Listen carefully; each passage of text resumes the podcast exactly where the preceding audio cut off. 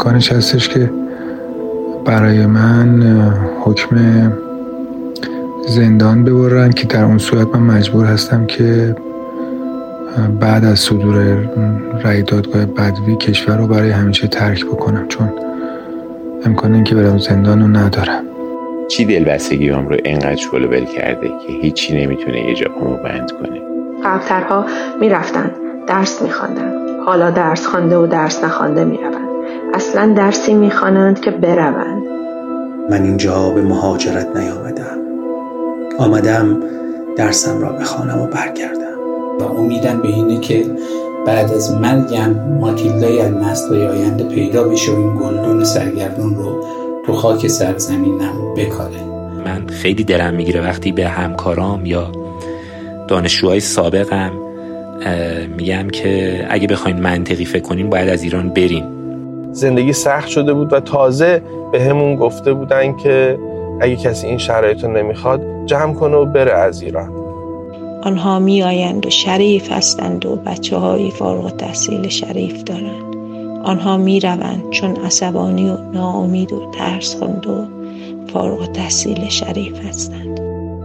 در همه لحظات و دقایقی که با مشکلات زیادی داشتم کلنجار می‌رفتم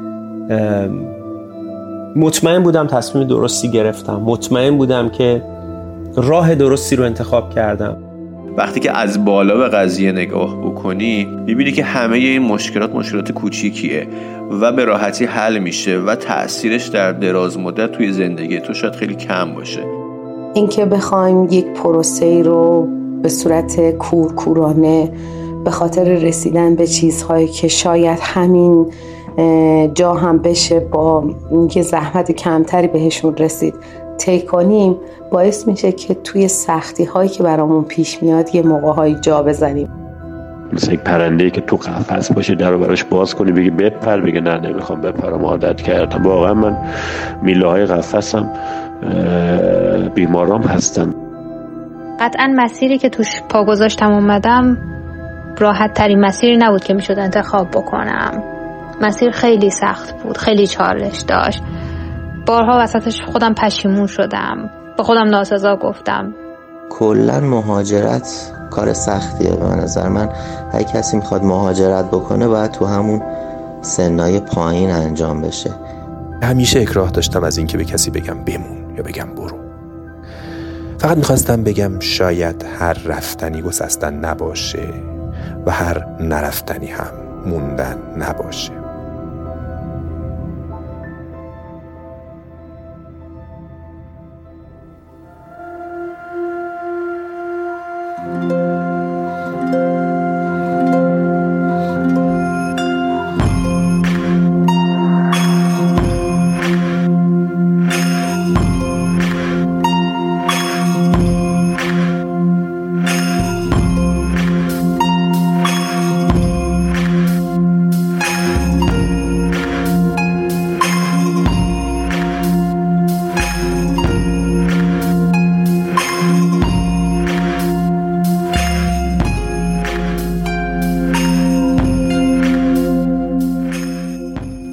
خدای رنگین کمان. چیزی که میشنوید اپیزود چهارم بیستوری و دومین اپیزود میانی این پادکسته که در پایان آبان 1401 منتشر میشه. در روزهایی که قلب بسیاری از ما بابت مرگ مظلومانه جگرگوشه های این مرز و بوم سرشار از درد و خشمه. این روزها خیلی از ما بابت شرایط اجتماعی و اقتصادی در دوراهی میان ماندن و رفتنیم. هرچند موضوع مهاجرت بحث تازه ای نیست و قطعا همه ما در سالهای قبل بارها و بارها به اون فکر کردیم. اما در ماههای اخیر به یک چالش جدی برای خیلی هامون تبدیل شده. پس بد ندیدیم در این شماره شنونده صحبتهای جمعی از دندان پزشکان باشیم و تجربه زیسته اونها رو از موضوع گسستن و رفتن یا ماندن بشنویم. تشکر می کنم از دوستانی که در این اپیزود با ما همراه شدند و نقطه نظرات و خاطراتشون رو به اشتراک گذاشتند. خانم ها و آقایان دکتر آرش زاهدی سارا مجلل شهاب دانشور آرش خالقجو وحید آخشته مسعود زیرکی یلدا صادقی علیرضا آشوری فعاد شهابیان الهه یزدانی مجید میری شیوا جعفرنیا ارجنگ خلیلی محمد رضا خامی و دوستانی که مایل به ذکر نامشان نبودند.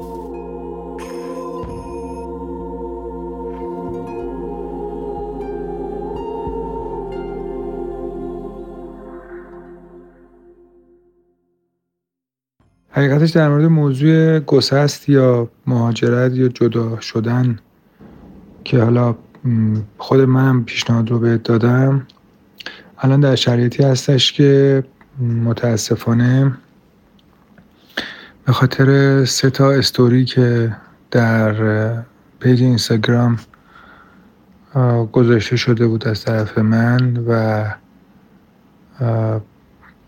از طرف دادستان با صدور پیگر و بعدم بازپرسی با صدور کیفرخواست مواجه شده و امکانش هستش که برای من حکم زندان ببرن که در اون صورت من مجبور هستم که بعد از صدور رأی دادگاه بدوی کشور رو برای همیشه ترک بکنم چون امکان اینکه برم زندان رو ندارم و برام خیلی تلخه.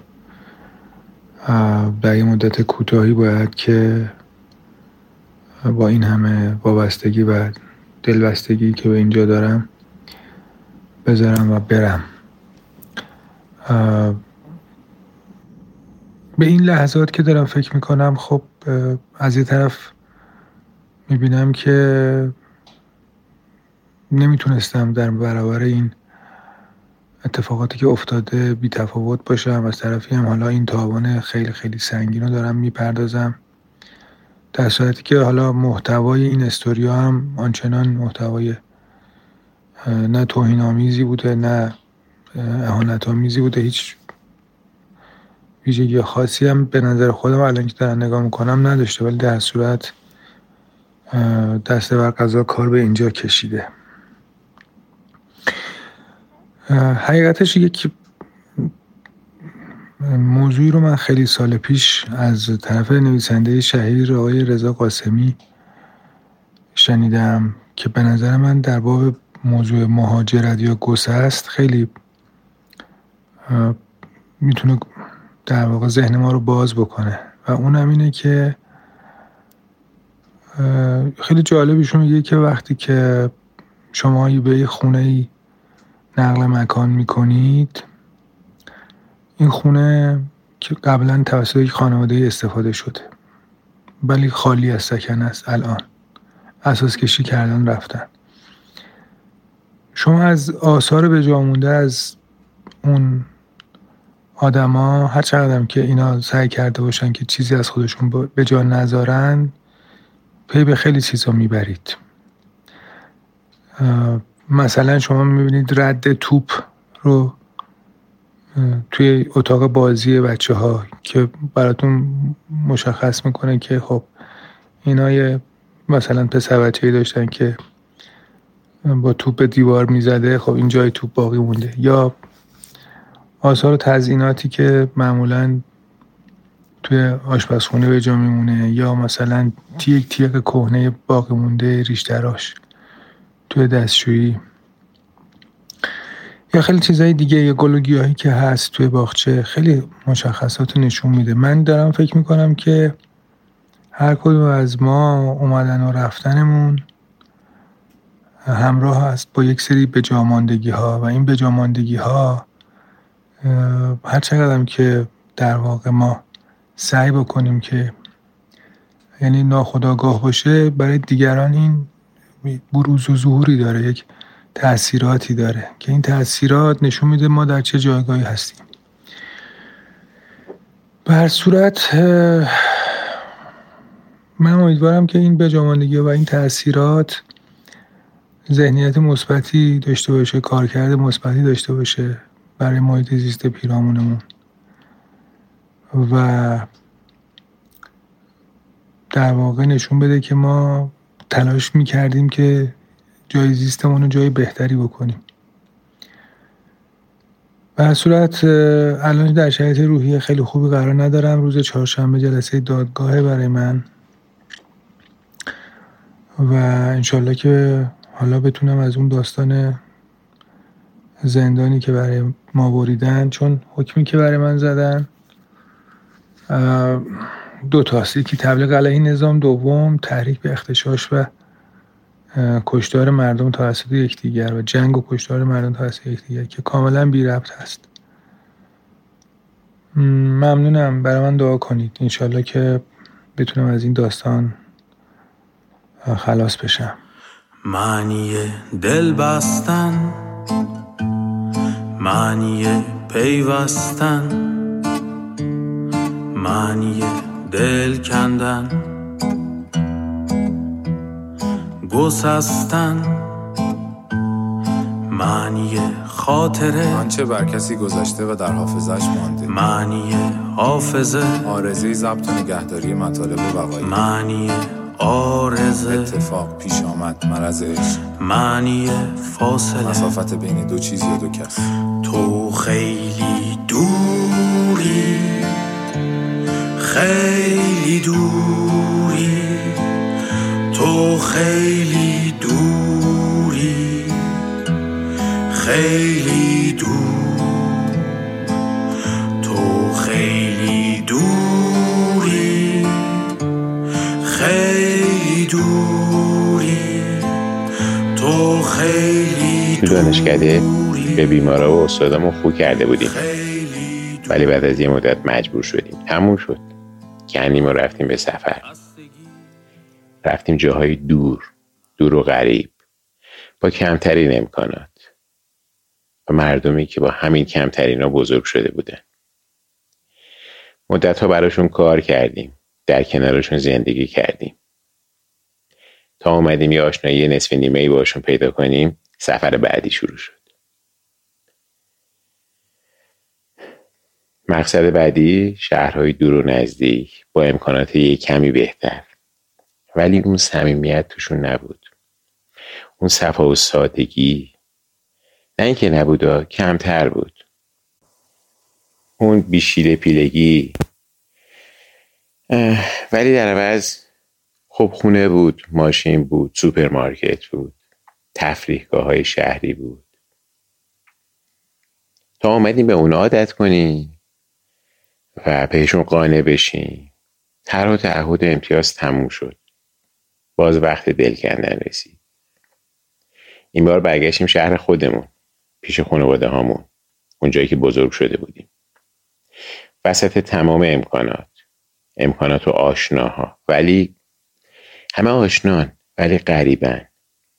به اسم همه رو می‌شناسی ولی مثل اینکه دلا تیره است. انگار همه دغدغه دارن. پول ماشین ویلا صندلی پست مقام. همه دنبال کار خودشونن بالاخره تو همین جامعه جامعه به آشنا و کلا غریبه خودت رو جا می‌کنی. یه گوشه ای رو برای خودت دست و پا می‌کنی و با هزار جون کندن به یه حداقلایی می‌رسی و تازه می‌خوای یه نفسی بکشی و زندگی تو رو روال بندازی که هزار و یک بهانه و دلیل پیدا می‌کنی برای سفر بعدی. این بار کجا؟ جایی که حتی زبونت و رفتارت رو باید عوض کنی. اصلا از اصل باید عوض شی. به قول یه دوستی حتی مریض که می‌بینی حسرت یه آخ ایرانی روی دلت سنگینی می‌کنه. این بار کجا؟ به چه قیمتی؟ چی دلبستگی هم رو انقدر شلوول کرده که هیچی نمی‌تونه یه جا بند کنه؟ ای کاش آدمی وطنش را همچون بنفشه ها می‌شد با خود ببرد هر کجا که خواست. ای کاش آدمی وطنش را همچون بنفشه ها می‌شد با خود ببرد هر کجا که خواست در روشنایی باران. در آفتاب پاک در روزهای آخر اسفند در نیم این متن را یک سال و اندی قبل نوشتم برای این زمان و این روزگار نیست تلخی متن آنقدر نیست که باید روزهاست دستم به نوشتن نمی رود. قلمم تاب نمی آورد. بسنده می کنم به همان قبلترها که داغ کمتر در سینه داشتیم. قبلترها رفتن دلیل می‌خواست حالا ماندن. قبلترها پدر و مادرها دست به دامان هر کسی می شدند که جگر گوشهشان را از رفتن منصرف کنند. حالا فرش زیر پایشان را چوب حراج می‌زنند که جگر گوشهشان را راهی کنند برود.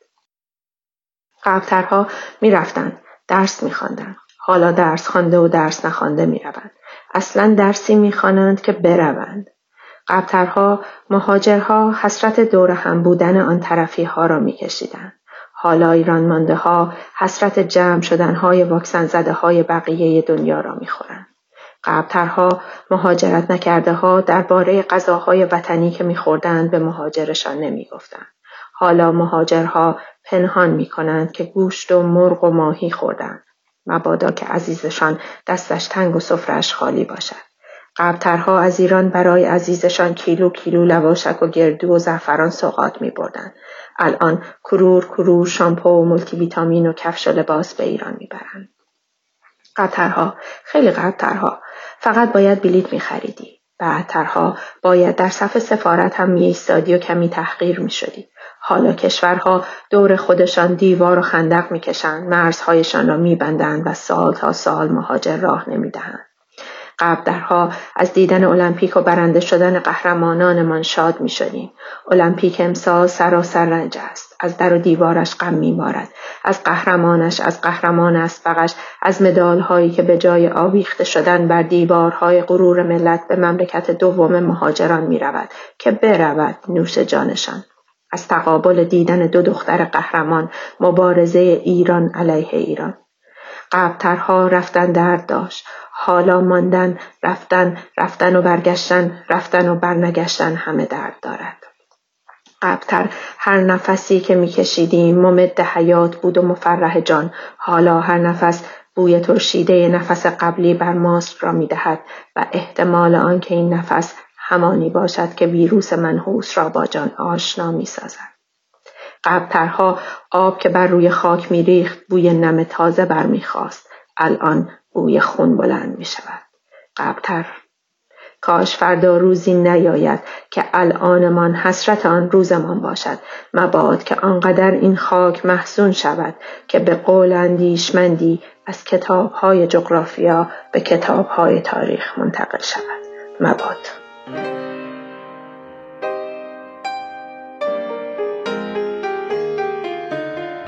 یه خونه ای است که صابخونهش آمریکاست.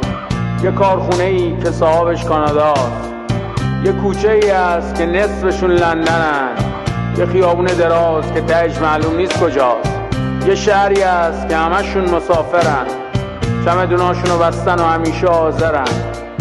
کلاسای چینی و روسیشون ترک نمیشه. دیگه فکرشونو کردن می‌خوان حتما برن. تو بذار وقتی غروب شد برو. اگه جنگ تموم شد برو. بذار رو که کشیدن کبوترها که پریدن وقتی همه ترسیدن. تو بذار آبا که از آسیاب افتاد برو. اصلا بذار بعد انتخابات برو. اوضاع که خوب خوب شد. همه جا بزن و کوب شد. هر وقت زیر پات خالی شد برو. زندگیت که پوچ و تو خالی شد برو. وقتی نور خونه ضعیف شد دهه شست را خیلی ها ندیدند. آنهایی هم که دیدند یا سعی می کنند آن را فراموش کنند یا با نستالژی بازی به کارتون ها و رقص ها و ایپل سر شانه مانتوها و سریال های مزخرف ژاپنی آن بخندند و بگویند آخ یادش بخیر و دیگر قطع برق و موشک باران و شیشه باران توی کوچه ها و زجه های مادران کشته شدگان و فضای خاکستری آن سالها را به یاد نیاورند. در آن سالهای سربی شبهای بیبرقی را شمع و لامپا و چراغ گازهای مدل جنگ جهانی دوم روشن کرد و حرفهای پدرم. وقتی دیگر چشمانمان نمی کشید که زیر نور شم کتاب بخوانیم پدرم شروع کرد حکایت ها و داستان های پر امید گفتن و من و برادرم روایت های تاریخی را از همه بیشتر دوست داشتیم. در یکی از این تاریک ترین شبها که صدای انفجار موشک ها زیر زمین کوچک خانه ما را میلرزاند پدرم روایتی را گفت که برایم سال هاست که ماندگار شده است. پدرم ملیگرا بود. عاشق دکتر مصدق و دولت ملیش. آن شب روایتی را از خلعیت انگلیسی ها از پالایشگاه آبادان تعریف کرد و اینکه ایرانی ها نمی توانستند موتور برق آبادان را راه بیندازند و انگلیسی ها هم که رفته بودند. از طریق نمایندگی های ایران در کشورهای اروپایی دولت اعلام می کند که به مهندسی نیازمند است که این کارخانه ها را راه بیندازد و سه روز بعد از این فراخان یک نفر آدم ژولیده و ریش نتراشیده میآید دم خانه دکتر مصدق در خیابان کاخ و می‌گوید به آقای دکتر مصدق بفرمایید سه روز است از سوئد راه افتادم و با هر چه توانستم خودم را رساندم به اینجا. من مهندس برق هستم و آن کارخانه برق را می توانم راه بیندازم با دستگاههایش آشنایم.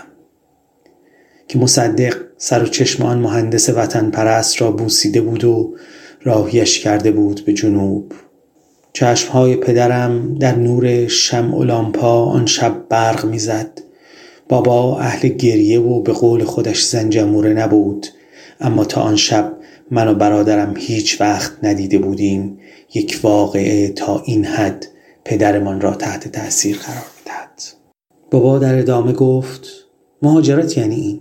یعنی بروی علم و دانشت را زیاد کنی هر وقت این وطن صدایت کرد برگردی و در خدمتش باشی. این را هم دوباره تکرار کرد. وقتی که در فرودگاه به بدرقم آمده بود در تابستان 88 تهران در تلاطم و قوقا بود. آقا جون نری اونجا تو این تلویزیونا اپوزیسیون سرخود بشی. برو درستو خوب بخون برگرد اینجا. اینجا بتاز. و تا بود انگار که کفتر جلدی باشم. هر جا که می‌رفتم چند صباحی بیشتر نبودم و باز میگشتم. تا اینکه پارسال در جهان پس از واکسن کرونا پدر من در سر ابتلا به کرونا کشته شد. مثل هزاران نفری که به خاطر سیاست های نادرست دولت واکسن به آنها نرسید و کشته شدند.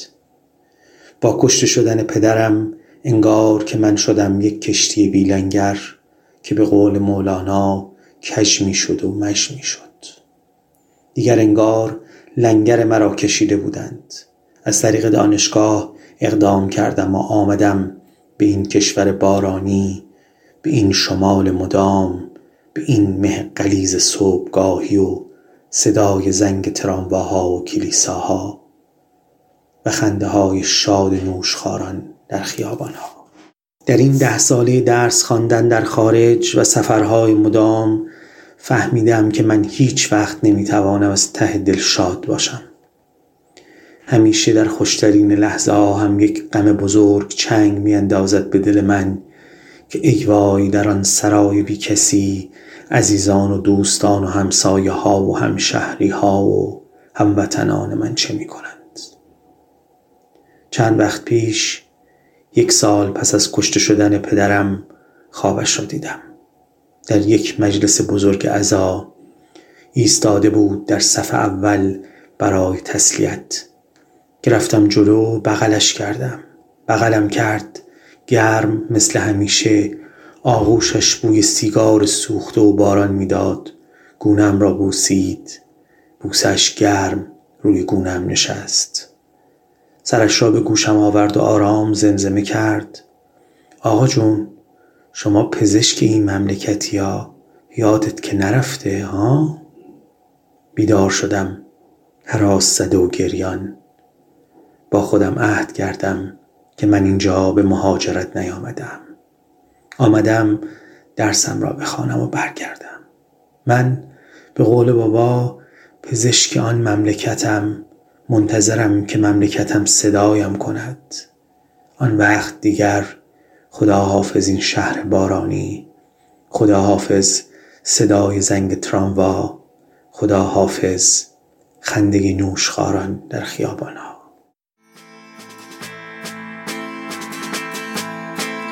یکی موند و یکی مون رفت. جهان ما دو قسمت شد. یکی تنها توی خاکش. یکی راهی قربت شد. یکی مون قفص پرزد یکی خواست و نمی‌تونست نگاهش رو به دریا بود. ولی راه نمی‌دونه لئون تو فیلم حرفه‌ای. گلدون گلش تو دستش و تو شرایطی که هر لحظه جونش در خطر مرگه از این سو اون سو میره و دقت و وسواس از گلش مراقبت می‌کنه. این چهارچوب در واقع داستان این فیلم و این وضعیت و این نمادی که از لئون تو این فیلم حکایت میشه من رو یاد وضعیت فعلی اکثر متحصیل کرده ایرانی میندازه شرایطی که بعد از انقلاب 57 تو این کشور به وجود اومد و قبلش ما چنین مشکلی نداشتیم. قاعدتا این فوج و این موج عظیم مهاجرت چهل ساله اخیر نشون میده که باید اتفاق بدی تو این کشور افتاده باشه. اینکه بخوایم این قضیه رو تقلیل بدیم به حکومت من خیلی موافق نیستم. من میگم که در واقع ما این لنز دوربینمون رو ببریم عقبتر و یک تصویر لانگ شات از کل جریان حاکم بر ایران بندازیم که مردم هم بخشی از اون میشن. اون موقع میشه این مثال رو آورد که دانشمندای داروینیز توی تحقیقی که تو قبایل شامپانزه با عنوان اجداد مشترک ما انسان ها انجام دادن دیدن که اکثریت کمهوش شامپانزه ها اقلیت باهوش قبیله رو می‌کشن. چرا؟ چون باهوش ها با کنجکاویشون تو زندگی روزمره اون اکثریت کمهوش اخلال ایجاد می‌کردن. از دید من از این ویزور لانگ شات این دقیقا شرایط امروز کشور ماست که منجر به پدیده مهاجرت میشه.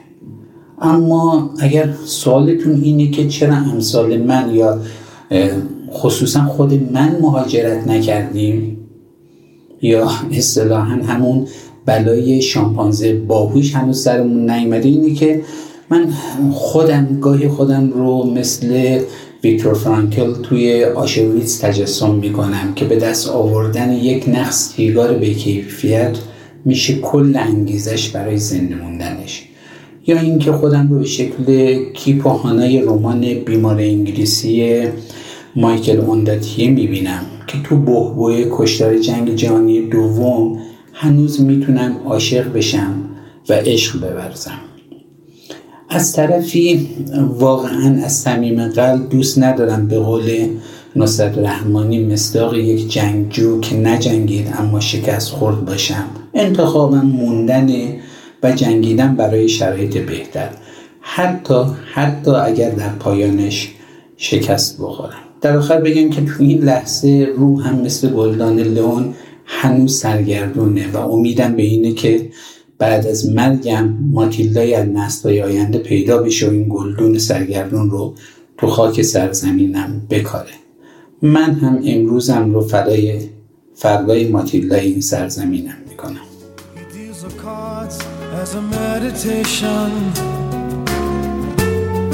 Those he plays never suspect. He doesn't play for the money he wins, he doesn't play for respect. He deals a cards to find the answer. The sacred geometry of chance, law of a probable outcome. The numbers lead a dance. I know that the spades are the swords of a soldier. I know that the clubs are weapons of war. I know that diamonds mean money for this art, that's not the shape of my خب در مورد رفتن و گسستن. اولین باری که من با پدیده رفتن مواجه شدم به عنوان یه اکتی که دارای یه بار عاطفی و احساسیه در دوران سه ساله رزیدنتی بود. چون در اون مقطع باید به صورت مکرر و هفتگی بین تهران و همدان رفت آمد می کردم معمولاً جمعه ها غروب از تهران به سمت همدان راه می افتادم و هر هفته هم این اتفاق می افتاد در اون زمان در واقع یه ویژگی از این رفتن که برام خیلی بولد بود و بولد شده بود در ذهنم این بود که چرا من عادت نمی کنم به رفتن. چرا این رنج و غم و دلتنگی رفتن برای من عادی نمیشه؟ چرا تکراری نمیشه؟ و همیشه تازه بود همیشه نو بود انگار. یه شعری از خانم لیلا کرد بچه رو اون زمان دائم با خودم مرور می‌کردم در ذهنم. شعر ایشون اینطور شروع می‌شد که من دستهایم را به از دست دادن عادت دادم. بعد من خودم اینو اصلاحش می‌کردم و اینطور ادامه می‌دادم که ولی پاهایم به رفتن عادت نمی کند یعنی این ویژگی از رفتن که بار اولش یه غم و رنج و دلتنگی داره و در بار پنجاهمش هم باز این غم و رنج و دلتنگی وجود داره برام خیلی چالش برانگیز بود. تکراری نمی‌شد دیگه. یعنی اگه بخوام یه خورده ملموستر یا در واقع صادقانه تر احساساتمو بیان کنم اینطور بود که واقعا هنوز نرفته بودم که دلتنگ می شدم دلم تنگ می شد انگار از فرط دلتنگی هزار و یک تکه می شدم یعنی وجودم هزار و یک تکه می شد یه تکم همون جسمم و فیزیکم بود که داشت به سمت همدان حرکت می کرد هزار تکم اون آدم ها اشیا ساختمون ها و هر چیزی که دوست داشتم. هر چیزی که دوست داشتم بود که در تهران داشتم اونها رو در واقع جا میذاشتم. کلی ناراحت می شدم این ناراحتیه در واقع به لحاظ شدت شاید شبیه به یه سوگواری بود. یه سوگواری در واقع درونی. طوری که واقعا دست و دلم تا یکی دو روز بعد از رفتن حتی به اصلاح صورتم هم نمی رفت و برام سخت بود واقعا. علاوه بر این یه حس دلسوزی یا اضطراب یا نگرانی هم با این احساس رفتنه توام بود. اینطوری که خودم رو به جای عزیزانم در تهران تصور می کردم جای اونا از ترافیک تهران کلافه می شدم جای اونا از سرمای تهران سردم می شد جای اونا از آلودگی هوای تهران نفسم می گرفت یعنی این همزاد پنداری هم وجود داشت و این پدیده رفتن کلا اونجا برام خیلی وجوه مختلف و پیچیده ای پیدا کرد. حالا با این صحبت هایی هم که در مورد رفتن از تهران به یه شهر دیگری مثل همدان که البته شهر بسیار خوبی بود و منم دوستای خیلی خوبی اونجا داشتم ولی به حال احساسات درونی خودم رو توصیف کردم. حالا با این صحبت هایی که در مورد این رفتن انجام دادم فکر کنم بشه پیش بینی کرد یا برای همه قابل پیش بینی باشه که در یه مدیوم دیگه ای مثل مهاجرت و رفتن از ایران به یک کشور دیگه من چطور فکر می‌کنم؟ من در این مورد تکلیفم خیلی با خودم مشخصه. یعنی تقریبا همه اطرافیان و دوستان و آشنایان من می‌دونن که جواب من به مهاجرت منفیه. من آدم رفتن نیستم. و هر وقت هم که در واقع پیش اومده که از ذهنم عبور کرده بلافاصله در واقع جوابم منفی بوده. مخصوصا در این ده 15 سال اخیر که به حال مملکت ما تنشای اقتصادی و سیاسی و اجتماعی زیادی داشت زیاد پیش میمد که از ما میپرسیدن که چرا نمیرین از ایران؟ چرا نمیری از ایران؟ چرا مهاجرت نمی کنی من همیشه جوابم منفی بود. من آدم رفتن از ایران نیستم واقعا. به لحاظ همون در واقع مسائل عاطفی و احساسی که در واقع بهش اشاره کردم. حالا این یه نیمه خوبی داره یه نیمه بدی داره. نیمه خوبش اینه که تکلیفت با خودت مشخصه. نیمه بعدش هم حالا اینه که وقتی در یه فضای منطقی میشینی و با خودت فکر می‌کنی و پروگنوز کیفیت زندگی رو در ایران مثلا در پنج تا ده سال آینده بررسی می‌کنی گاهی که به نتایج خوبی نمی‌رسی بالاخره ناراحت میشی دیگه. و به خودت میگی که من باید خودم رو برای روزای سختری در واقع آماده کنم. اینجا یاد یه جمله افتادم از نادر ابراهیمی از کتاب آتش بدون دود که میگفتش که در واقع دردناک بودن حال رو میشه تحمل کرد. اما اون چه که آدمیزاد رو از پای میندازه تصور دردناک بودن آینده است. اینم بالاخره نیمه بد این تصمیمه. امیدوارم که به حال وضعیت کشورمون و مملکتمون طوری پیش بره که آدمای کمتری به رفتن فکر کنن. من خیلی دلم می‌گیره وقتی به همکارام یا دانشجوهای سابقم میگم که اگه بخواین منطقی فکر کنین باید از ایران برین. امیدوارم در واقع این کمتر و کمتر بشه این رفتن این مهاجرت. خیلی غم انگیزه. من واقعا ناراحت میشم و از صمیم قلب میگم که دوست دارم این مهاجرت کمتر اتفاق بیفته. واسه بیگانگی ما هیچ نگاهی آشنا نیست. آدم ها رنگ و اما هیچ شکل ما نیست. گرچه تو باغ بلوریم اما جنس شیشه نیستیم. با تنای کاغذیمون توی دست آب شکستیم. هوای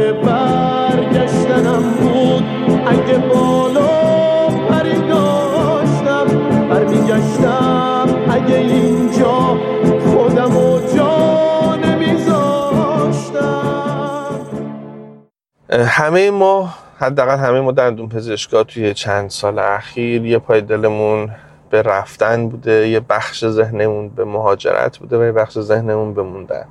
من هم از این قاعده مستثنا نبودم و همیشه این یک بخشی از ذهنم بوده. مخصوصا اتفاقاتی که برای شخص خودم افتاد توی سال 96 در مورد امتحان رزیدنتی وقتی که اون سهمیه های بسیار ناعادلانه و کثیف رو اجرا کردن. و اون هم دو هفته مونده به امتحان این کار کردن این مسئله برام خیلی تشدید شد. و خیلی عزمم رو جذب کردم به رفتن. اما همیشه یک مسئله بود که مانعم می‌شد. یک مسئله که نمی‌تونستم حلاجیش کنم نمی‌تونستم اسمی براش بذارم. اما به طرز عجیب و شگفتآوری بر من تسلط داشت. اون مسئله مربوط به خاطره ای می‌شد که از ویزیت یک بیمار اطفال و کار یک بیمار اطفال داشتم. قضیه از این قرار بود که اون سالهایی که من گهگداری کار اطفال هم می کردم حدود شاید 8 سال پیش 9 سال پیش اون حدودا. خب یک روش رو به ما آموزش داده بودن به, به اسم شرطی سازی کوتاه شرطی سازی لحظه یه همچین چیزی که مثلا وقتی بچه نق می‌زد بعدم همکاری می‌کرد بهش می‌گفتیم خب حالا از, از مادرش می‌خواستیم که دستش رو رها کنه همونجا بیسته. اگه همچنان این کارش رو ادامه می‌داد بهش می‌گفتیم که مادرش بره گوشه اتاق بیسته. تو هیته دیده کودک بود و بعدش اگه همچنان ادامه می‌داد می‌گفتیم که مادرش از اتاق خارج بشه. و هر وقت تو این میانه وقتی که بچه دوباره متوقف می‌کرد رفتار بعدش از مادرش می‌خواستیم که بیاد داخل و پیش کودک باشه خب این روش خیلی وقتا جواب می‌داد. و با تشویق کار خوب و در واقع تشویق همکاری کودک و در واقع دور کردن مادر و والد وقتی که همکاری نمی‌کرد بچه سعی کردیم یه مقدار شرطی سازیش بکنیم. یه بیمار اطفال خیلی یه دختر خانم خیلی کوچولوی نازی بود که اومده بود. فکر می‌کنم برای خارج کردن یه دندونش بود چیزی که تو ذهنمه. یه دندون شیری خیلی پوسیده داشت که قرار بود خارج بشه. و خب بعد از اینکه همه راه های دیگر رو رفتم و راهی باقی نمون این روش شرطی سازی اومدم پیاده بکنم. بدیهتا به همین منوالی که گفتم انجام دادم اولش. خب مرحله به مرحله مادرش رو ازش دور کردم و اون هم گوش به فرمان من بود تا کودک بفهمه که کنترل دست دندان پزشکه.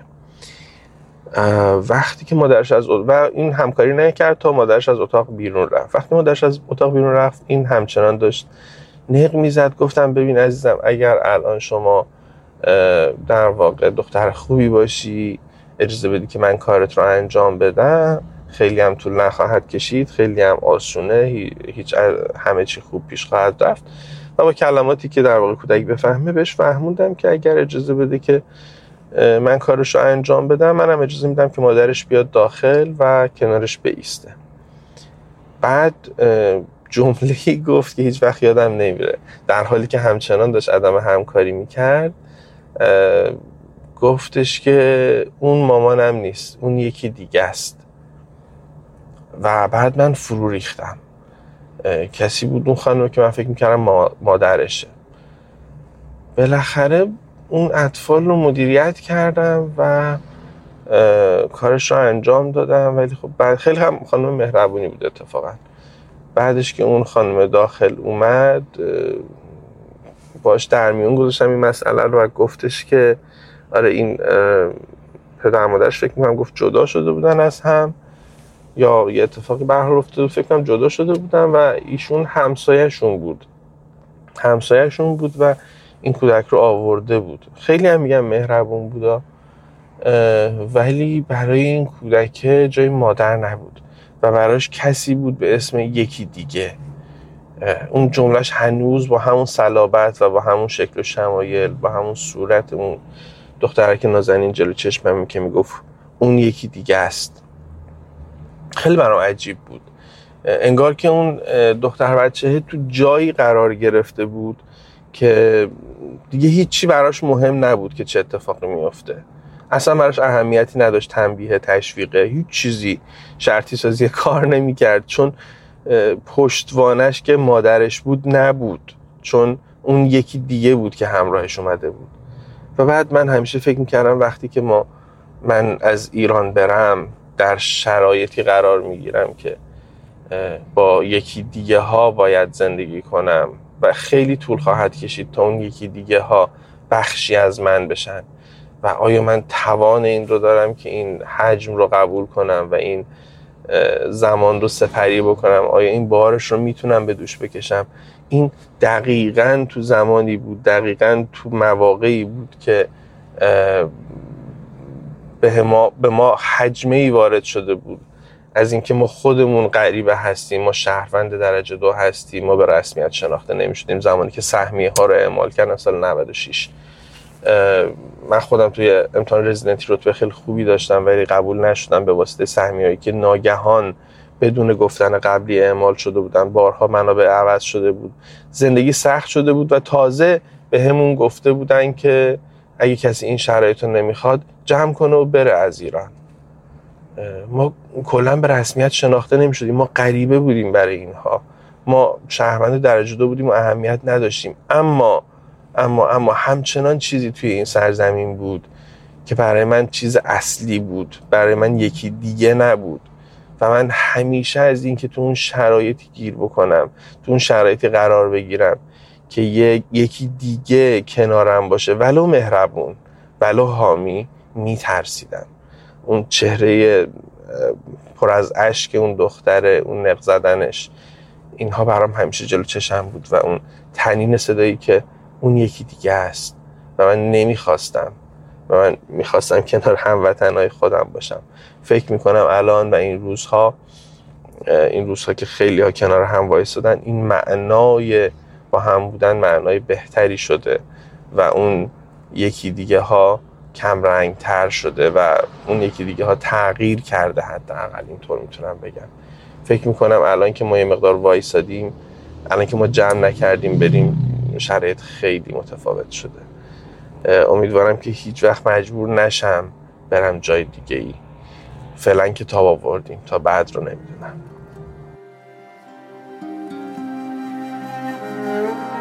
ما از این شهر غریب بی تفاوت کوچ کردیم.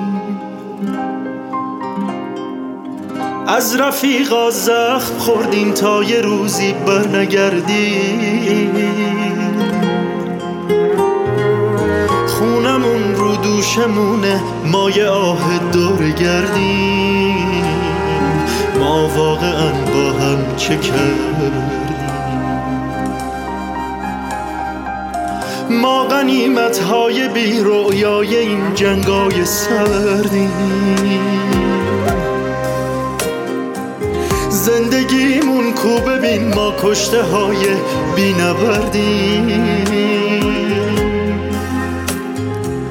بی خبر از حال هم آواره دنیای دردیم ما واقعا با هم چه کردیم؟ تلخ اما با هم نبودیم. ما آدمای شهر حسودیم آنها می آیند آنها می روند آنها می آیند دهانشان را باز می کنند و دراز می کشند تمیز و دانا هستند و معدب و وقت شناس. سوالهایشان از دانستن است و آنجا که نمی‌دانند کار را به تو می سپارند تا تصمیم بگیری. نگه بدارند یا بکشند بتراشند یا بکارند. فهمیدگیشان از ندانستنهایشان بیشتر از دانستنهایشان بیرون می‌زند. آدمهای باهوش را از مثال زدنهایشان می‌توان شناخت. آنها مثالها را خوب می‌فهمند و با مثالهای بهتر جواب می‌دهند. وقتی داری برایشان از فلان مشکل احتمالی توزیع نیرو روی ایمپلنت آیندهشان حرف می‌زنی ناگهان چشمهایشان برق می‌زند و می‌گویند آها فهمیدم مثل اهرام نوع فلان. کیف می‌کنی و با خودت می‌گویی خدا کند هوش توی مغز و برق توی چشمهای جوانش جای درستی به کار گرفته شده باشد خدا کند هیچ وقت در شرکتش، دانشگاهش، کارخانهش آنقدر ناحقی ندیده باشد که توی ذوقش خورده باشد. خدا کند این فواره هوش جای درستی سرریست شود و چرخ درستی را به حرکت بیاورد. و خدا کند سر آخر آن یکی سوالی را هم که میترسی نپرسد. ببخشید دکتر تا فلان وقت کارم دیگر تمام می شود. و تو می‌پرسی نکند تو هم داری می‌روی و جواب میشنوی از کجا فهمیدید بله کار مهاجرتم درست شده است و فلان وقت بلیت دارم فواره از بالا سرازیر می شود قطرهایش جویبار می شود و به سمت باغ بیگانه ای راه کج می کند و هرز می رود. آنها می روند و آنقدر زیادند که مجبور شده ای برای پرونده هایشان یک کشوی جدا در نظر بگیری و زیر شماره پرونده هایشان با خودکار سیاه خط بکشی. آنها هر روز می روند و آنقدر زیاد شدند که برایشان یک پروتکل مخصوص بیماران در حال مهاجرت درست کرده ای. ارسال رادیوگرافی کنترلی به محض استقرار در کشور جدید ایمیل هماهنگی دو هفته قبل از اولین مسافرت برگشت به ایران. و هر سال نوروز موقع خریدن تقویم روی میزت حواست هست تا روز شمار میلادیش هم درشت و خانا باشد. تا هماهنگ کردن وقت در جواب ایمیلی که می‌گوید دکتر من پنجم نوامبر یا دهم آگوست برای ادامه کارم ایران خواهم بود راحت باشد. این سالها کشوهای کشوی پرونده های علامت دار تند و تر جا کم می آورد و تو مرتب مجبور می شوی خودکار سیاهت را برداری و خط سیاه بکشی. آنها می آیند آنها می آیند و شریف و نجیب و سال خورده و ترس خورده هستند. آنها می آیند و مرتب تکرار می کنند دکتر کار اساسی انجام بده. هر کدوم موندنی نیست بی خود باهاش ور نرو همین حالا بکش و ایمپلنت بذار نمی‌خوام چند سال دیگه که زمین گیر شدم بیدندون هم مونده باشم تو توضیح می دهی که بازی دندان پزشکی رفتن هیچ وقت مرحله آخر ندارد و هیچ آدم زنده هیچ وقت نمی تواند بگوید خیالم راحت است که دیگر قیافه دندان پزشکی را نخواهم دید چون همه دندانهایم را قبلا کشیدم. حتی اگر 120 سالش باشد. چون برای معاینه دست دندان یا ایمپلنتش باید سالی دوبار مراجعه کند. انشالله شما 120 سال عمر کنید و تا آخرش هم زمینگیر نباشید. اما دندانی را که ارزش ماندن دارد بی خودی از حالا نکشید. آن وقت است که بعد از این خطابه باید ساکت بشوی و بشنوی. بشنوی که آنها هم می‌دانند که هر دندانی که ارزش نگه داشتن را دارد را باید نگه داشت. ولی مثل صاحب تنور داغی هستند که همه خانه ها را نان گرم داده و سر آخر خودش مانده و تنور سرد و خالی. آنها هم نور چشمی به کانادا اسای دستی به آمریکا و قوت زانویی به استرالیا فرستادند و ترسشان از فردا روزی است که نتوانند مثل امروز هرچند لنگ لنگان و خمیده. آواره این مطب و آن مطب دندان پزشکی باشند و اسای دست و نور چشمشان هم از آن سر دنیا نتوانند کاری برایشان بکنند. آنها می آیند. آنها می آیند و شریف و نجیب و عصبانی هستند. دردهایی دارند که تشخیصشان کابوس هر دندان پزشک است. دندانهایی که کاملا سالم هستند اما از دردشان گلوله گلوله اشک می ریزند مخاط و لسه صورتی و سالمی که از زخمهای گاه به گاه و نادیدنی آن نالان هستند و نایلونهایی پر از رادیوگرافی و آزمایش و برگ معاینه متخصص عصب کشی و پروتز و پاتولوژی و که برای تو نوشتند که در معاینه مشکلی ندیدند و فرستادند به این امید که شاید دلیل درد در حوزه تخصص تو کشف شود. آنها می آیند و عصبانی هستند که چرا هیچ دکتری درد مرا نمی‌فهمد. هیچ چیز با هیچ چیز نمی‌خواند. آنها عصبانی هستند و تو گیج می‌شوی. چطور است که این مادر خیلی از همراه و تلفن کننده دلسوز و نگران دارد؟ چطور است که صبح پسر زنگ می‌زند و می‌گوید هر آزمایش و هر درمانی هر قدر گران قیمت باشد برای مادرم دریغ ندارم. و از دختر می آید و می‌پرسد که آیا فرستادن مدارک مادرش برای پروفسورهای خارجی فایده ای دارد یا خیر؟ و با این همه ترجیح بند مادر عصبانی این است که هیچ کس به فکر من نیست که من هیچ کس را ندارم. تو گیج می‌شوی و وقتی از گیجی در میایی که مادر عصبانی به تنه جلوی بچه هایش می‌گوید خدا حفظت کند که وفادار هستی. خدا خیرت بدهد که مانده ای مثل این بچه های من نیستی که دارند من را با این دردهای بیدرمان می‌گذارند و هر کدام می‌روند یک سر دنیا. آنها می آیند آنها می آیند و شریف و نجیب و مغرور و مفتخر هستند. آنها می آیند مو سفید کرده در فرهنگ در آموزش در ساختن چیزی یا آفریدن اثری. بازنشسته های کتابخوان و بعضا کتاب نویس و تو میدانی آخر این گپ و گفت که از عمق پوسیدگی و خط لسه و سطح استخوان آنها شروع شده به جایی نخواهد رسید به جز سطح تحصیلات و رتبه علمی و جایزه دانشگاهی پسری یا دختری در این قاره یا آن قاره هنوز سر پا هستند و کاری به دست فرزند ندارند که هیچ که هزار کار از دستشان برای فرزند برمی آید. اما از لابلای افتخار کردنها و الهی هر جا هستند خوش باشند گفتنها می توانی دلتنگی را بو بکشی. آنقدر که دل خودت هم تنگ بشود و با خودت بگویی ای ایران خانم ای ایران خانم کاش پیروزهایت را پس نمی‌زدی. و با خودت بگویی که این چرخ هنوز از غیرت است که میچرخد و کاش جوری بود که پدر و پسر و مادر و دختر پشت به پشت هم چرخی از این ملک میچرخاندند. آنها میآیند و شریف و نجیب و ترس خورده و سال خورده و مفتخر و عصبانی هستند. آنها میآیند و شریف هستند و بچه های فارغ تحصیل شریف دارند. آنها می روند چون عصبانی و ناامید و ترس خونده و فارغ تحصیل شریف هستند. آن جایی نشسته چشمت بردر خواب است و میپرهیزد دلشور داری. آن جایی آبستن بغزی تلخ گویی که بر پیشانی صد کوره داری. می‌بینم طاقت نداری با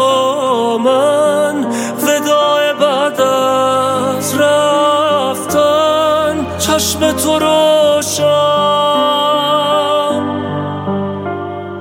بوسیدنت را فرصت نداد قحطیم.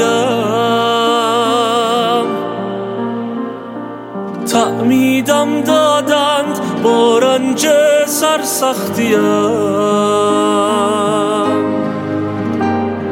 باور کن امشب مسلوب خوشبختیم.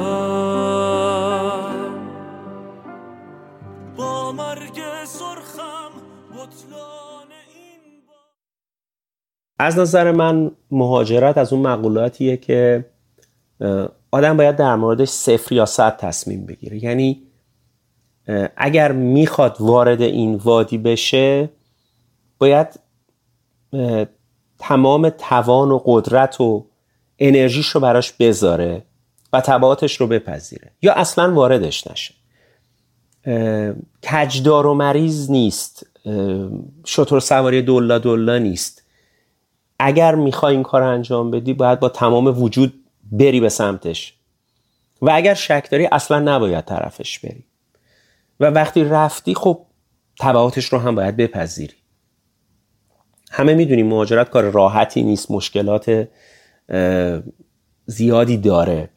درد سرهای زیادی برای آدم ایجاد می‌کنه. درد سرهایی که وقتی آدم تو کشور مادری خودش داره زندگی می‌کنه اصلا بهشون فکر نمی‌کنه. اصلا اینا رو به عنوان مشکل حساب نمی‌کنه. ولی وقتی وارد یک کشور دیگه میشه اینا تازه به عنوان مشکل خودشون رو نشون میدن. وقتی شما توی یک کشوری سالها زندگی کردی بزرگ شدی و شغل داری خرید کردن برات کار سختی نیست. مارکا رو می‌شناسی برندا رو می‌شناسی می‌دونی چه چیزی رو از کجا بخری. هر مارکی هر برندی رو چه جوری استفاده بکنی ولی توی کشور دیگه شما باید اینا رو همه رو از اول یاد بگیری.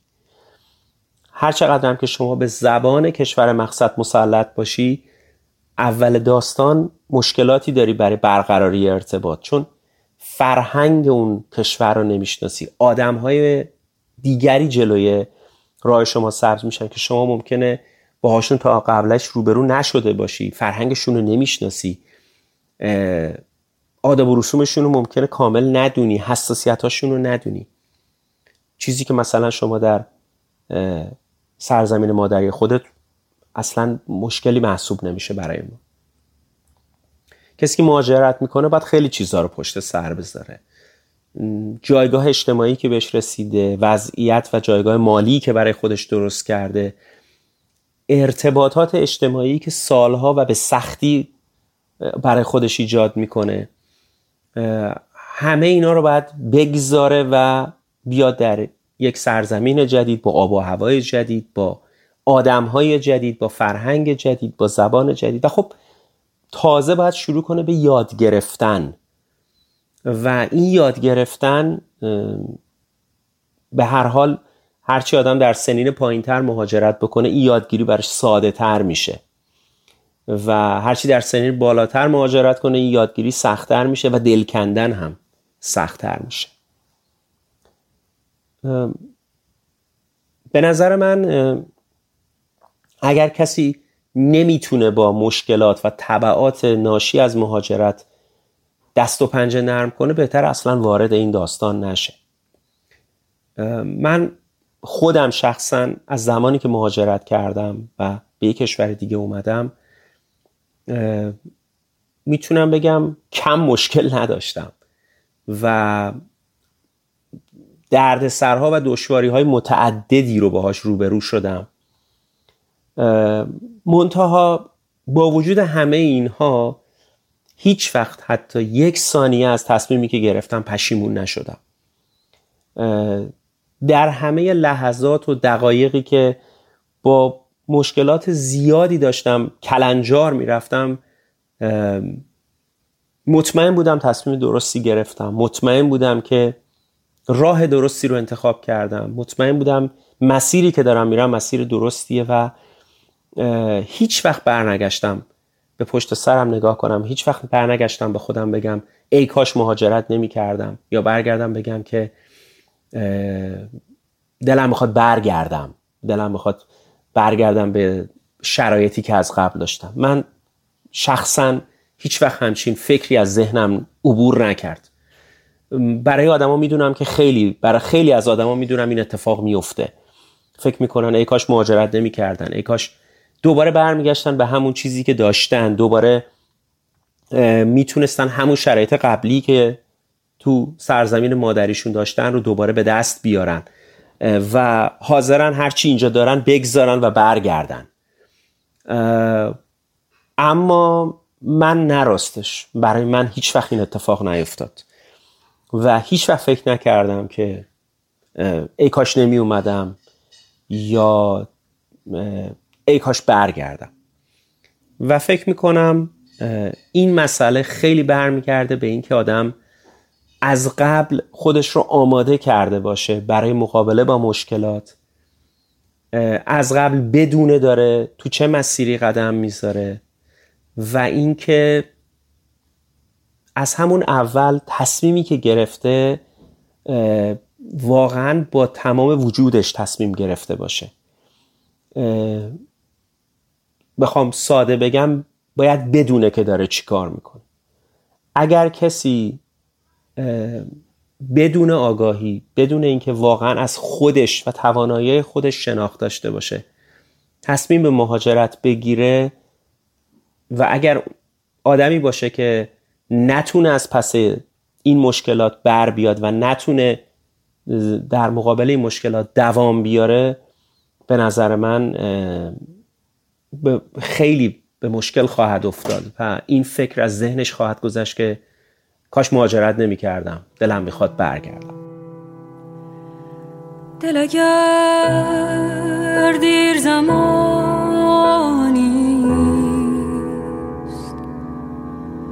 جدا مانده از این روح بلند ریسمانم است که از دست کوته بوده. جان اگر خالی از این عشق از این پرباریست کاسه مهر تو از کنج لبم کم بوده.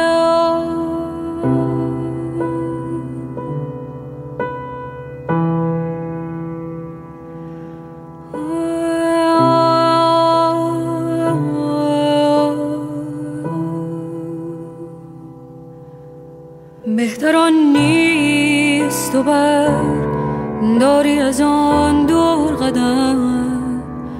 دست بندازی و از دل گرهی بکشایی بهتران نیست در بیمهری. تو به جنگی تو بمیری کرم بگذاری.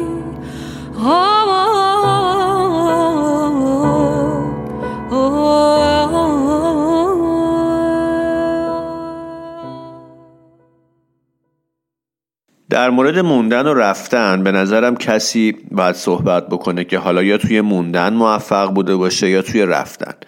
من خودم رو توی این دوتا مورد موفق نمی‌بینم. چرا؟ درسته که چند بار محل زندگیم رو عوض کردم ولی این رفتن ها رفتن های خاصی نبود. به خاطر اینکه اون زمانی که مثلا برای تخصص از تهران رفتم مشهد درسته که محل زندگیم عوض شد. اما توی تهران چیز خاصی نداشتم. به اصطلاح زندگی ریشه نداشت. برای خودم کار نداشتم. یه دانشجو بودم. درسم تموم شد. بعد برای تخصص رفتم مشهد. چهار سال مشهد بودم. اونجا خیلی سریع وفق پیدا کردم. اگر می‌خواستم می‌تونستم راحت اونجا زندگی بکنم. ولی باز دوباره وقتی که برای تهر اومدم اهواز جدا شدنم از اونجا راحت بود. چرا؟ باز دوباره به همون دلایل. که من توی مشهد برای خودم به اصطلاح کار نداشتم درآمدی نداشتم لینکی نداشتم یه رزیدنت بودم درس خوندم و درسم تموم شد. عملا تعلق نداشتم تعلق اقتصادی یا اجتماعی. تا اینکه برای طرح تخصص اومدم اهواز. اینجا یه مقدار داستان عوض شد. برای اولین بار مطب زدم.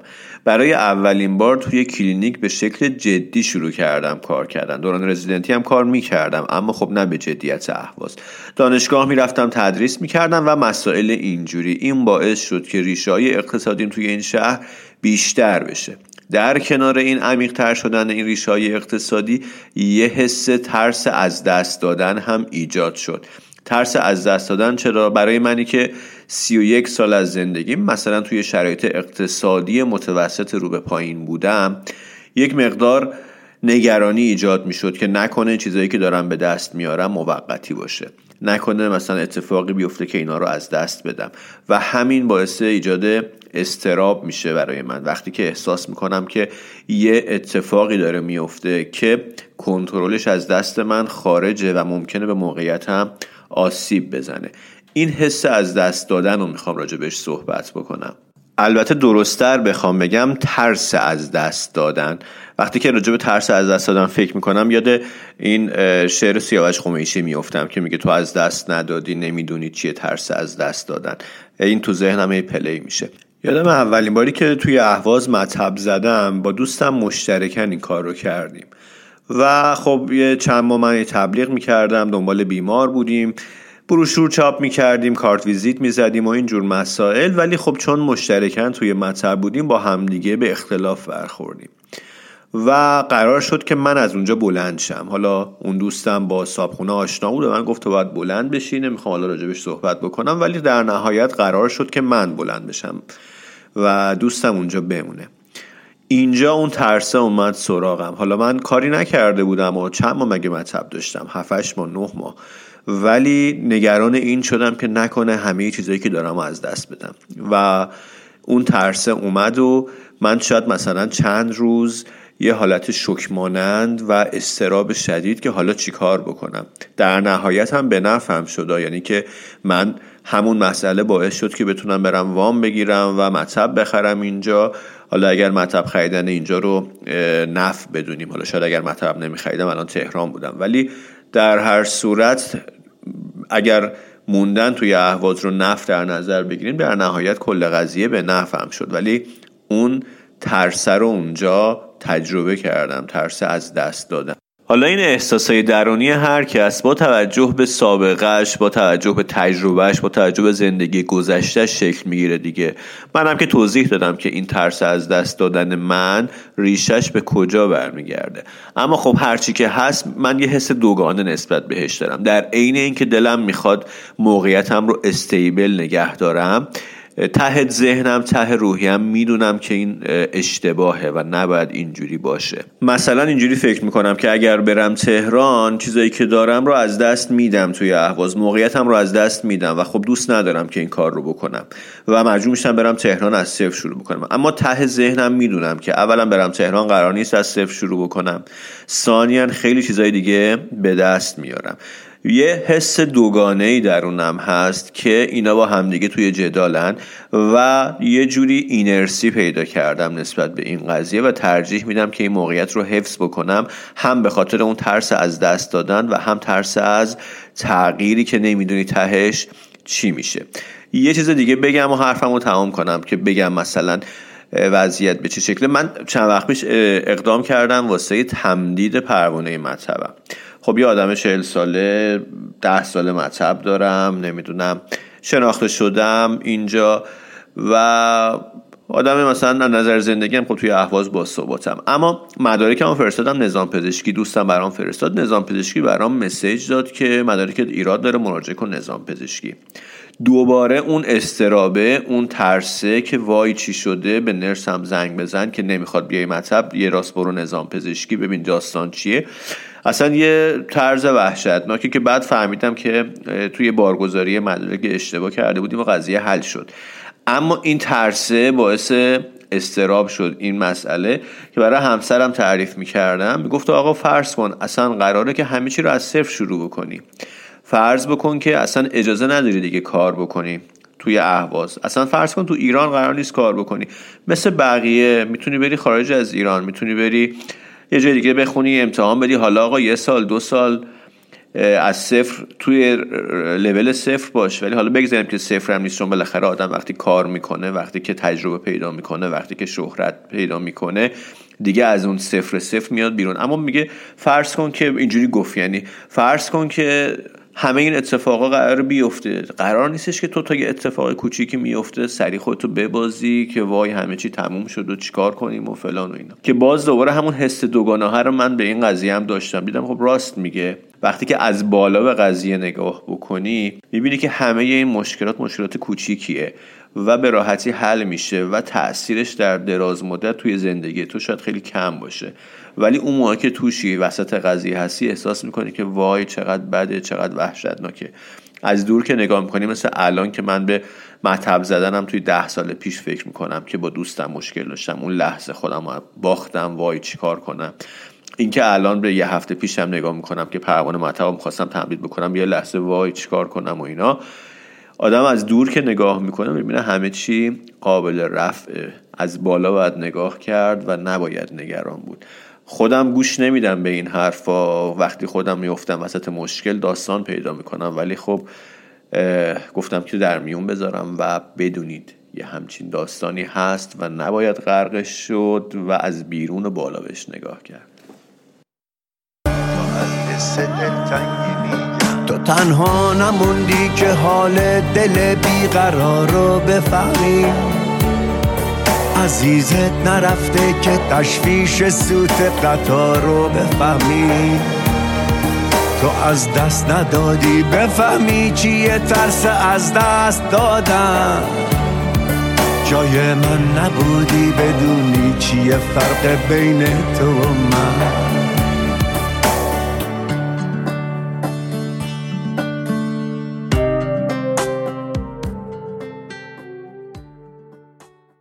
مهاجرت کردن به نظر من خیلی وقتا خیلی وقتا کلید یک زندگی بهتر کلید شکوفا شدن و دستیابی به اون استعدادها و پتانسیلایی هست که در وجود ما هست. می‌تونه این مهاجرت از یه شهر کوچیک به یه شهر بزرگتر باشه می‌تونه از یک روستا به یه شهر باشه می‌تونه مهاجرت به یه پایتخت باشه برای رسیدن به امکاناتی که بشه اون پتانسیل درونیمون رو از حالت بالقوه به صورت بالفعل در بیاریم. یه موقع هم مهاجرت برای رسیدن به یک آرامشی در زندگیه که می‌تونه برعکس اتفاق بیفته. مثلا کسی از یک سرسام و شلوغی شهرهای بزرگ به یک منطقه آرومتر و کم چالشتر مهاجرت کنه. ولی چیزی که به ذهنم می‌رسه مهمترین مسئله اینه که برای هر کاری در زندگی قطعا و برای مهاجرت مخصوصا مهاجرت از یک کشور به یک کشور دیگه بررسی اون اهدافیه که قرار بهشون برسیم. اینکه بخوایم یک پروسه رو به صورت کورکورانه به خاطر رسیدن به چیزهایی که شاید همین جا هم بشه با یه زحمت کمتری بهشون رسید طی کنیم باعث میشه که توی سختی هایی که برامون پیش میاد یه موقع های جا بزنیم یا مجبور بشیم به اون کاری که انجام دادیم اینقدر بهای بیشتری بدیم که بتونیم خودمون رو قانع کنیم که کارمون درست بوده. این قطعا توی همه مراحل زندگی خیلی مسئله مهمیه. اهدافی که درست تعیین نشده باشن اهدافی که واقعا به قول معروف کاراکترایز نشده باشن و مال خود ما نشده باشن رسیدن بهشون سختره. و بها دادن بابتشون سختره و انگار که همیشه اون ماشین حساب توی ذهن ما هست که داریم اینقدر سختی می‌کشیم برای چیزی که واقعا مال خودمون نیست و تفکر خودمون نیست. قطعا مهاجرت یک پروسه خیلی دشواریه. مخصوصا مهاجرت از یک کشور به یک کشور دیگه. محمود معظمی توی یکی از فایل های صوتیش میگه که وقتی که کسی مهاجرت می‌کنه در اون ابتدای مهاجرتش با چهار بحران خیلی قدرتمند روبرو میشه. بحران پول بیارزشی پول بحران زبان بیارزشی زبان بحران عاطفی که فاصله گرفتن از کسایی که دوستشون داریم و بحران جایگاه اجتماعی. یعنی همه اینها رو باید انگار از اول ساخت. و این بحرانیه که خب به نظر من یک شجاعت و یک توان خیلی عظیمی می‌خواد برای اینکه بشه بهش غلبه کرد. خونه ما دوره دوره. پشت کوها یه صبوره. پشت دشتا یه تلایی پشت صحرا های خالی. خونه ماست. اون بره آب. اون بره موجای بیتاب پشت جنگل های صرفه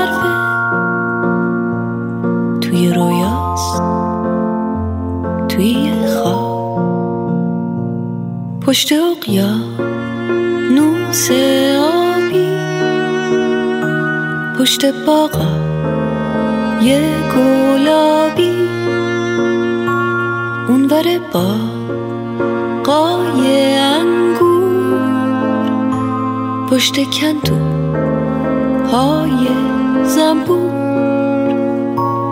خونه ما پشت ابراز.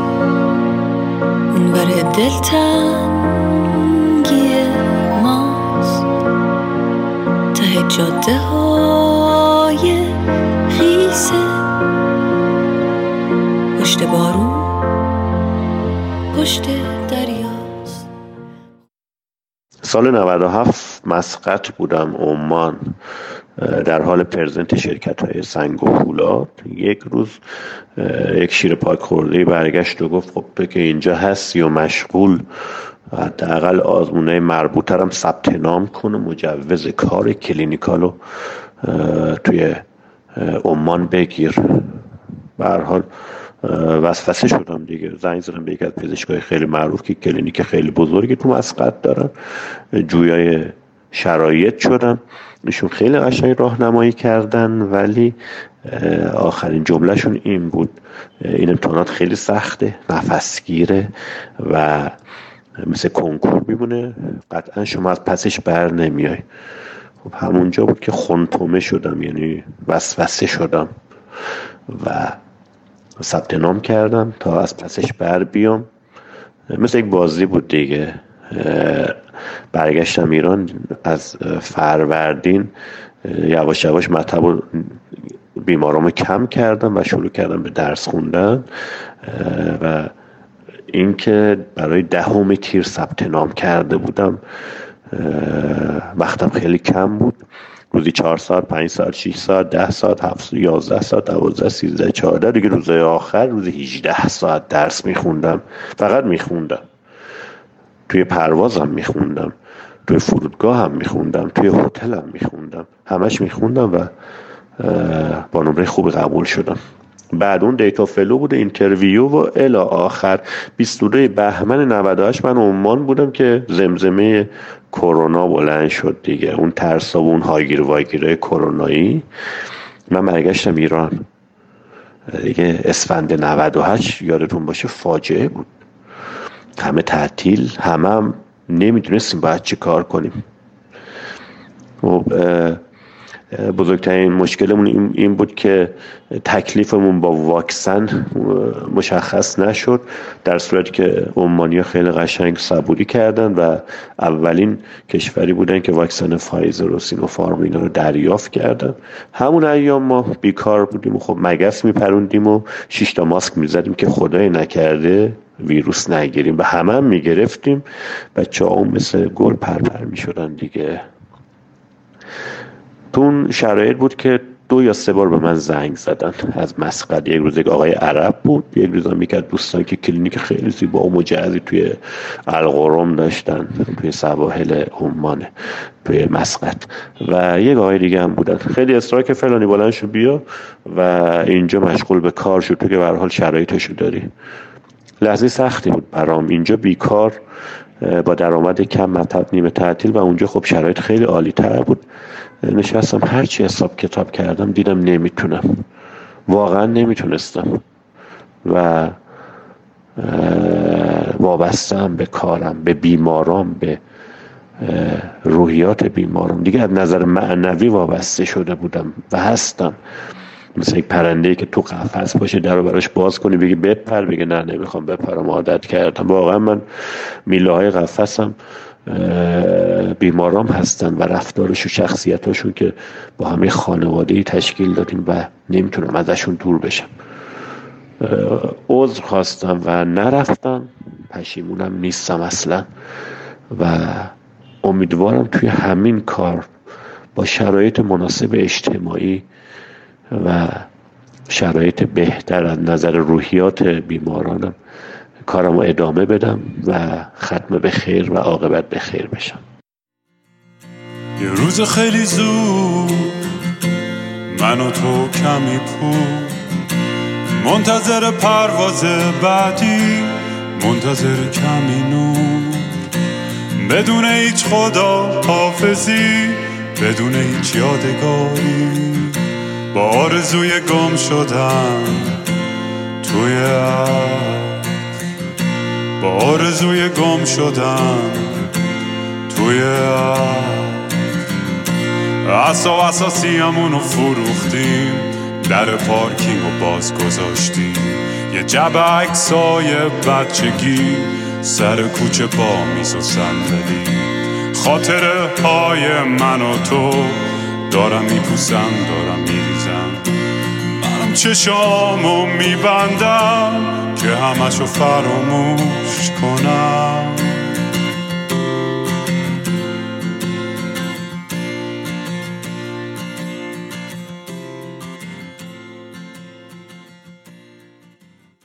اگه تو 20 سالگی یکی برمیگشت به هم میگفتش که مسافرت هم قرار برم ژاپن مطمئنم که برام خیلی غریب بود. چه برسه به اینکه بخوام فکر کنم من قرار اینجا زندگی بکنم.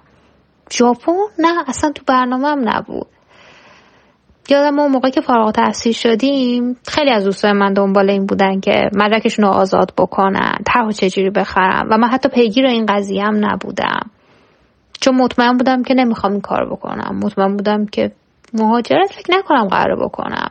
می‌خواستم بمونم کار بکنم مواد دندانی بخونم استاد دانشگاه باشم. این چیزی بود که تو ذهنم بود. ولی خب مسیر زندگی من سمت دیگه ای برد. عواسط در هم نمی‌دونم چی شد اصلا. بهم پیشنهاد دادن که دوست داری بری ژاپن؟ مثلا برای ریسرچ چند ماه ببینی که چه شکلیه. دم که خب باشه. سه ماه اومدم اینجا. و خیلی اتفاقی scholarship apply کردم. مطمئن بودم که نه نمی‌گیرم. اصلا چرا من بگیرم؟ و همینجوری apply کردم. و خب برخلاف تصورم scholarship مو گرفتم و یه موقعی به خودم اومدم دیدم که دارم کارم رو جمع می‌کنم دارم همه چیزم رو جمع می‌کنم و دارم میرم یه کشور دیگه. چیزی که اصلا بهش فکر نمی کردم و همون موقع مطمئن بودم که برمیگردم. مطمئن بودم که من قرار نیست اینجا بمونم. و حتی چند ماه اولی که هم اینجا اومده بودم مطمئن بودم که من نخواهم اینجا موند. می‌دونستم که برمیگردم ایران و قراره که هیئت علمی بشم و یه دانشگاهی کار بکنم. ولی خب بازم دنیا یه جور دیگه چرخید و مسیر زندگیم من سمت جدیدی برد. کرونا زد و باعث شدش که من بیشتر و بیشتر دور بمونم. و بعد چند سال بیشترین جمله که شنیدم از همه این بود که اینجا خیلی تغییر کرده.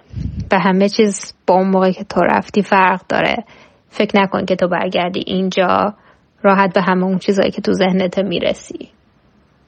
و خیلی از این چیزا که باعث شدش که من به این فکر کنم که خب که این کشور تا الان برای من خونه دوم من بوده.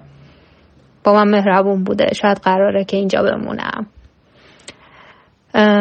و برخلاف تصور من بر راحت ترین حالت ممکنه مسیر کاری من پیش رفت و در حالتی که من توی 28 سالگی هیچ موقع فکر نمی کردم که توی 32 سالگی هم هنوز ژاپن بمونم مسیر زندگیم جوری رفتش که فعلا حالا حالا اینجا موندگار شدم.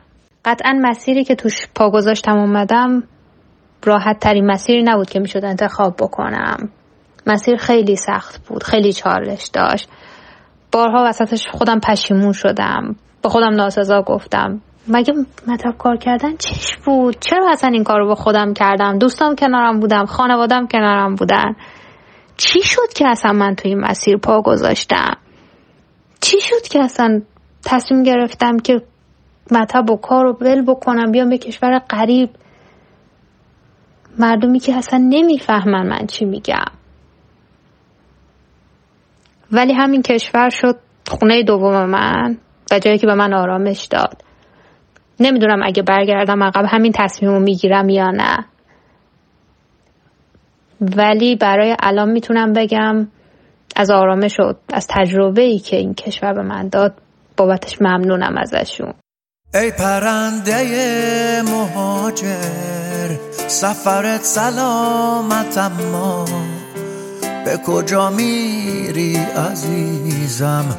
قفس تموم دنیا. روی شاخه های دوری چه خوشی دار صبوری؟ وقتی خورشیدی نباشه تا همیشه سوت و کوری. یه موزلی که برای ما دندون پزشکا هست اینه که خب همه ما اکثرا حالا اونایی که پارتی ندارن میرن و یه جایی شروع می‌کنن چند سالی کار می‌کنن جا میفتن بعدشون وقت مجبورن که جابجا جا بشن بیان شهر خودشون یا حالا ازدواج می‌کنن می‌خوان برن شهر همسرشون. چند سال زندگی و زحمتشون اینجوری به باد میره. کلا مهاجرت کار سختیه به نظر من.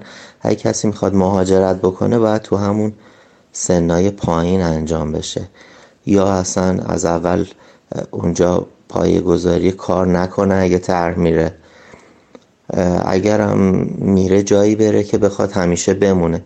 وگرنه چند سال از زندگیش کلا از بین میره دیگه. بعد دوباره بره شهر خودش رو از صفر شروع کنه. یه مورد دیگه مهاجرتی هم که ما پزشکا داریم اینه که خیلی همون داریم از کشورمون میریم دیگه. به خاطر وضعیتی که پیش اومده چه از نظر اجتماعی چه از نظر اقتصادی و سنپاشی هایی که علیه پزشکا شده تو این چند وقته خیلی همون دیگه خوشحال نیستیم از کار کردن تو کشورمون.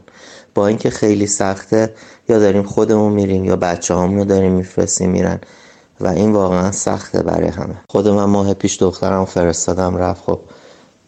واقعا سخته آدم فکر نمی‌کنه اولش میگه میره. ولی بعد که میره آدم تازه میفهم که یه تیکه از قلبش و بدنش رو از دست داده و فرستاده رفته. و میمونی اینکه تو هم بری یا اینکه بمونی همینجا تحمل بکنی. برای خیلی از پزشکا دندون پزشکای مشکل داره پیش میاد. امیدوارم که با جامعه با ثباتی برسیم که ایرانیایی که اونور هستن بتونن برگردن و ما از کار کردن تو کشور خودمون خوشحال باشیم.